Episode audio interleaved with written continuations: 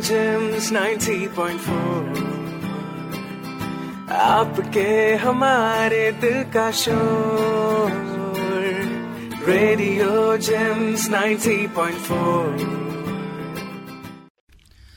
नमस्कार, आप सुन रहे हैं कम्युनिटी रेडियो जिम्स वसंत कुंज, नब्बे दशमलव चार मेगा पर। मैं विनीत वर्मा, प्रस्तुत करते हैं आज का मुख्य कार्यक्रम, राष्ट्रीय सिनेमा दिवस के अवसर पर। सिनेमा सिनेमा, आर्थिक, सांस्कृतिक, धार्मिक एवं राजनीतिक मूल्यों और संवेदनाओं का एक ऐसा इंद्रधनुष है, जिसमें समाज की विविधताएँ उसकी सामाजिक चेतना के साथ सामने आती है। राष्ट्रीय सिनेमा दिवस शुक्रवार 13 अक्टूबर को मनाया जा रहा है। बीते साल पहली दफ़ा इस खास दिन को सेलिब्रेट किया गया था। इस दिन को दर्शकों ने खूब एंजॉय किया था। इस अवसर पर आप अपने परिवार और दोस्तों के साथ कम पैसों में अपनी पसंदीदा फ़िल्मों का आनंद ले सकते हैं। बता दें कि पिछले साल 23 सितंबर को नेशनल सिनेमा डे मनाया गया था। पिछले साल इस दिन पैंसठ लाख लोगों ने देश भर के सिनेमा घरों में फ़िल्म देखी थी। पहले हम आपको बताते हैं कि राष्ट्रीय सिनेमा दिवस श्रोताओं क्यों मनाया जाता है। और इस बार मल्टीप्लेक्स एसोसिएशन ऑफ़ इंडिया ने टिकट का क्या दाम तय किया है। इसके साथ ही हम आपको ये भी बताएँगे कि किन थिएटर्स में ये मूवीज़ देख सकते हैं। भारतीय सिनेमा लगातार नागरिकों से जुड़े विभिन्न विषयों, अधिकारों और उनकी समस्याओं को लेकर सामने आता रहा है। मैं यह नहीं मानता कि सिनेमा आज बदलता है। सिनेमा समाज बदलता है। सिनेमा लोगों को बदलता है। मैं इतना नहीं मानता, परंतु कम से कम सिनेमा समाज में होने वाली घटनाओं को लगातार जनता के सामने लेकर आता रहा है। अपनी इसी शक्ति के ज़रिए वह लगातार समाज में योगदान देता रहा है, ताकि लोगों को मनोरंजन के साथ नई सीख भी मिल सके। इसके साथ साथ भारतीय सिनेमा का अपना विकास भी हो, हुआ है। आज हम न सिर्फ़ मेन स्ट्रीम सिनेमा में, बल्कि समानांतर, यानी पैरल सिनेमा में भी वैश्विक स्तर पर एक अहम स्थान रखते हैं। हमारे देश की हर भाषा का सिनेमा लगातार अच्छा काम कर रहा है। सिनेमा जितना समाज से जुड़ा रहेगा, उतना ही योगदान देता रहेगा। अच्छी बात यह है कि हमारा सिनेमा लगातार समाज से संपर्क बनाए रखता है और साथ में अपने विकास भी करता रहता है। सिनेमा कई तरीके के बनते हैं। ये ज़रूरी नहीं उसमें कुछ न कुछ संदेश रहे।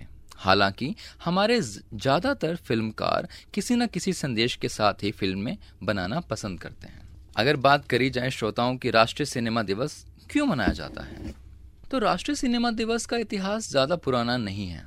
दरअसल, कोरोना महामारी की वजह से थिएटर्स का कारोबार ठप पड़ गया था। करीब दो साल तक देश भर में सिनेमा घरों में ताला लगा रहा। या 50 परसेंट ऑक्यूपेंसी के साथ थिएटर्स चलाने के कारण कारोबार घाटे में चला गया। महामारी के बाद जब सिनेमा घर खुले, तब भी बहुत कम संख्या में दर्शक फ़िल्म देखने आ रहे थे। यही कारण था कि बॉलीवुड से लेकर साउथ तक की फ़िल्में लगातार बॉक्स ऑफ़िस पर फ्लॉप हो रही थी। ऐसे में देश भर के मल्टीप्लेक्स मालिकों के एसोसिएशन ने तय किया कि वह सिनेमा घरों के दोबारा खुलने का जश्न मनाएँगे।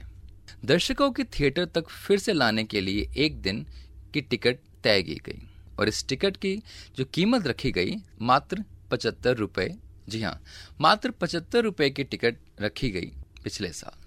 ताकि सिनेमा से प्यार करने वाले लोगों को थिएटर आकर इसका जश्न मनाने का मौका मिले। इसी कवायद को नेशनल सिनेमा डे नाम दिया गया। इस ऑफ़र की घोषणा मल्टीप्लेक्स एसोसिएशन ऑफ़ इंडिया यानी एम ने किया था। नेशनल सिनेमा डे को एक बार फिर से मनाया जा रहा है।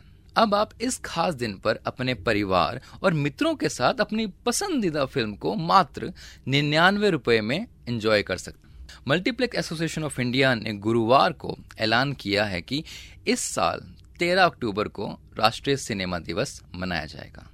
एमएआई ने एक प्रेस रिलीज़ में बताया कि इस दिन दर्शक देश भर के सिनेमाघरों में सिर्फ़ निन्यानवे रुपए में फ़िल्म देख सकेंगे। जवान, गदर टू, जेलर हो या फुकरे तीन। आप इनमें से किसी भी मूवी को देखना चाहते हैं तो सिर्फ़ जी हाँ सिर्फ़ निन्यानवे रुपए के बजट में किसी भी मूवी को देख सकते हैं। एम ने कहा कि पीवीआर इनॉक्स सिनेपोलिस मिराज और डिलाइट ने करीब चार हज़ार से ज़्यादा स्क्रीन में नेशनल सिनेमा डे में हिस्सेदारी के लिए हाथ मिलाया है। साल 2022 में मल्टीप्लेक्स एसोसिएशन ऑफ़ इंडिया के इस ऑफ़र ने थिएटर्स के बाहर लोगों की भीड़ लगा दी थी। फ़िल्मों को इसका फ़ायदा भी मिला था। रणबीर कपूर और आलिया भट्ट की ब्रह्मास्त्र को नेशनल सिनेमा डे का सबसे ज़्यादा फ़ायदा मिला और फ़िल्म के बिज़नेस में बढ़ोतरी भी हुई। इस बार भी बड़ी फ़िल्में लिस्ट में हैं। अभी थिएटर्स में जवान, गदर टू, फुकरे तीन, जेलर और अक्षय कुमार की मिशन रानीगंज लगी हुई है। ऐसे में इन फ़िल्मों को फ़ायदा मिलेगा, ये अनुमान लगाया जा रहा है। सिनेमा, जिसे मोशन पिक्चर या फ़िल्म के रूप में जाना जाता है। आज मनोरंजन का सबसे बड़ा साधन है। आज सिनेमा हम भारतीयों के जीवन का एक अभिन्न अंग बन गया है। बिना रंग वाले सिनेमा से लेकर कलरफुल सिनेमा तक मूक फ़िल्मों से डॉल्बी साउंड तक, रीलों से एकल शोरिल तक, ज़ीरो ग्राफिक से लेकर एनिमेशन व वीएफएक्स तक भारतीय सिनेमा का सफ़र काफ़ी अनूठा रहा है। भारतीय सिनेमा का विकास एकाएक नहीं हुआ। भारतीय फ़िल्म उद्योग दादा साहब द्वारा बनाई गई मूक फ़िल्म राजा हरिश्चंद्र से शुरू हुआ और एक लंबा सफ़र तय कर चुका है। दादा साहब फाल्के को भारतीय सिनेमा का जनक भी माना जाता है। हालाँकि यह एक मूक फ़िल्म थी। राजा हरिश्चंद्र की बात कर रहे हैं श्रोताओं एक मूक फ़िल्म थी। लेकिन उन्हें क्या पता था कि वह एक ऐसी कला को जन्म दे रहे हैं कि जिसकी आवाज़ दुनिया भर में गूंजेगी। उनकी पहल ने हमारे देश में कई फ़िल्म निर्माताओं के उदय को प्रेरित किया। वहीं ध्वनि के साथ पहली मोशन पिक्चर यानी अर्देशरी ईरानी द्वारा निर्देशित आलम अरा, जो 14 मार्च 1931 को रिलीज़ हुई थी। फ़िल्म ने अपने गानों और बेहतरीन संवादों के ज़रिए खूब वाहवाही लूटी। मनोरंजन के इस नए माध्यम ने लोगों की बढ़ती दिलचस्पी को देखते हुए देश के लगभग सभी नगरों में सिनेमाघर स्थापित किए गए और इसके फ़िल्म निर्माण को गति मिली। 1944 से 1960 के दशक तक की अवधि को फ़िल्म इतिहासकार द्वारा भारतीय सिनेमा का स्वर्ण युग माना जाता है। इस दौर में मनोरंजन प्रधान फ़िल्मों का निर्माण शुरू हुआ। अब सिनेमा में सामाजिक संदर्भ, ऐतिहासिक वास्तविकता और तात्कालिकता की भावना प्रमुख हो गई। उस समय शहरी जीवन पर कई फ़िल्में बनी, जिसमें मदर इंडिया, मुगले आज़म, गुरुदत्त की प्यासा एवं फूल और राज कपूर की आवारा और श्री 420 शामिल है। इन फ़िल्मों ने मुख्य रूप से भारत में कामकाजी वर्ग के शहरी जीवन से संबंधित सामाजिक विषयों को व्यक्त किया। यही वह समय था जब समानांतर सिनेमा, यानी पैरल सिनेमा, अस्तित्व में आया। और सत्यजीत रे से शुरू हुई इस परंपरा को ऋत्विक घटक और मृणाल सेन जैसे निर्माताओं ने आगे बढ़ाया। यह भारतीय रंगमंच एवं बंगाली साहित्य का प्रभाव था जिसने सामानांतर सिनेमा को जन्म दिया। और इसके प्रभाव को देखते हुए भारत के कई हिस्सों में इसको प्रोत्साहित भी किया गया और उसको प्रोत्साहन मिला और इस समयावादी ने सिनेमा में लगभग सभी स्तरों पर सफलता प्राप्त की।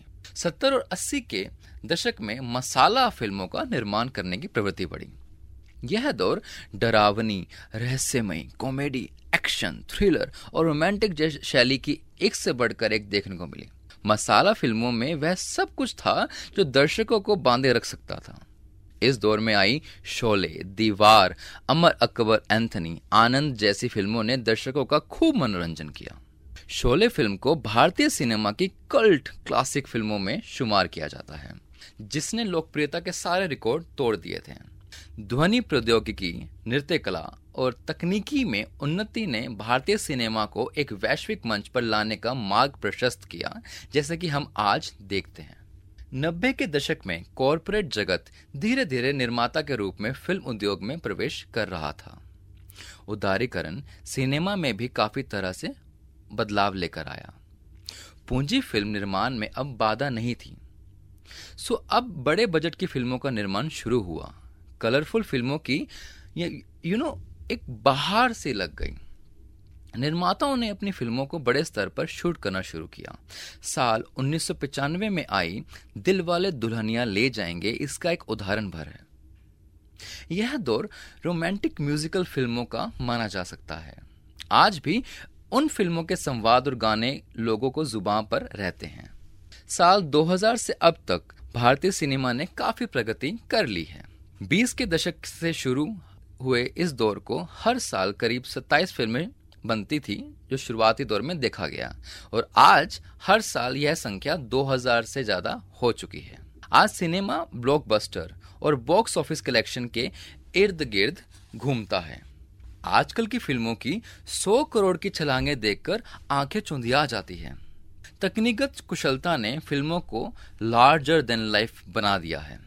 बाहुबली, रावण, रोबोट जैसी फ़िल्मों में यह दिखा दिया है कि ये लार्जर देन लाइफ ही है।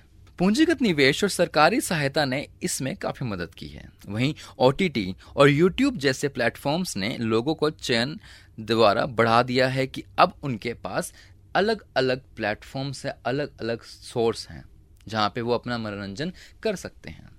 धार्मिक और पौराणिक कथाओं से शुरू हुआ भारतीय सिनेमा का यह सफ़र बाजारवादी सिनेमा तक पहुँचते पहुँचते कई करवटे ले चुका है। जब हम बात करते हैं भारतीय सिनेमा की तो इसे बॉलीवुड या हिंदी सिनेमा से जोड़कर देखा जाता है। बल्कि ऐसा नहीं है। यह बात काफ़ी हद तक सच है कि बॉलीवुड की फ़िल्में की लोकप्रियता काफ़ी अधिक है। पर बीते कुछ सालों में क्षेत्रीय सिनेमा की फ़िल्मों को दर्शकों ने खूब पसंद किया है। अब क्षेत्रीय सिनेमा अपने दायरे से निकलकर पैन इंडिया फ़िल्मों की तरह मुड़ रहा है। बाहुबली, पुष्पा आर आर आर के जी एफ़ कंतारा ने सफलता के एक नए कीर्तिमान गढ़े हैं। इन फ़िल्मों को भारत के बाहर भी खूब पसंद किया गया।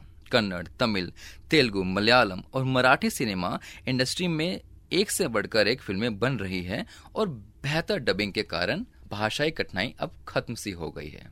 बीते पाँच सालों में फॉर्मूला बेस्ड फ़िल्मों से अलग तरह का सिनेमा देखने को मिला है। Kumbalangi nights, virus, super deluxe, Jai Bhim, the great Indian kitchen जैसी फ़िल्मों को लगातार देखा जा रहा है। यही कारण है कि आज बॉलीवुड में बनने वाली अधिकतर फ़िल्में क्षेत्रीय फ़िल्मों का रीमेक होती हैं। आज तकनीक के चलते देशीय क्षेत्रीय सीमाएँ धुंधली पड़ रही है। इसे सही मायने में भारतीय सिनेमा का स्वर्णिम दौर कह सकते हैं। विश्व सिनेमा जितना व्यापक है, उतना ही व्यापकता और भव्यता भारतीय सिनेमा में भी देखी जा सकती है। दुनिया में आज साल भर में 2000 फ़िल्में बनाने वाली कोई इंडस्ट्री नहीं है। वैश्वीकरण के इस दौर में सिनेमा की पहुँच उस व्यक्ति तक भी है जो ना तो उस देश को और वहाँ की भाषा को अच्छे से जानता है। अपने शानदार कंटेंट के कारण अंधाधुन, दंगल, बजरंगी भाईजान थ्री इडियट्स और हिंदी मीडियम जैसी फ़िल्मों को चीन, अमेरिका, संयुक्त अरब अमीरात में खूब पसंद किया गया। उदारीकरण के बाद देश में एक नए मध्यम वर्ग का उदय हुआ। आज अच्छे कंटेंट के लिए पैसे खर्च करने के लिए लोग तैयार हैं। आज ओटीटी भी सिनेमा को काफ़ी एक कह सकते हैं कि कंपटीशन दे रहा है। ज़ाहिर है, सिनेमा सरकारी राजस्व प्राप्ति का एक बहुत बड़ा ज़रिया है, लेकिन फ़िल्मों की महत्वपूर्ण भूमिका निर्यात द्वारा धन उगाहे में भी होती रहती है। भारतीय फ़िल्म जगत, सिनेमा जगत, भारत की अर्थव्यवस्था में भी काफ़ी योगदान देती है। भारत की अर्थव्यवस्था में एक बड़ा एक बड़ा अमाउंट जीडीपी द्वारा दिया जाता है सिनेमा के। सिनेमा ने बहुत कुछ बदला है। अंतर्राष्ट्रीय स्तर पर भारतीय सिनेमा का परचम लहराया है। जिसमें अलग अलग कलाकार जो भारतीय सिनेमा से जुड़े हैं, वो अब अंतर्राष्ट्रीय स्तर पर हॉलीवुड जैसी फ़िल्मों में भी काम करते हैं, जिसमें प्रियंका चोपड़ा, अनुपम खेर शामिल हैं। तो दोस्तों, ये था आज का मुख्य कार्यक्रम सिनेमा डे, यानी राष्ट्रीय सिनेमा दिवस के अवसर पर। आशा करता हूँ आप सभी को पसंद आया होगा। मैं विनीत वर्मा आपसे इजाज़त चाहता हूँ। धन्यवाद। आप सुनते रहे कम्युनिटी रेडियो जिम्स, वसंत कुंज, नब्बे दशमलव चार मेगा हर्ट्स पर। रेडियो जिम्स 90.4 आपके हमारे दिल का शोर। रेडियो जिम्स 90.4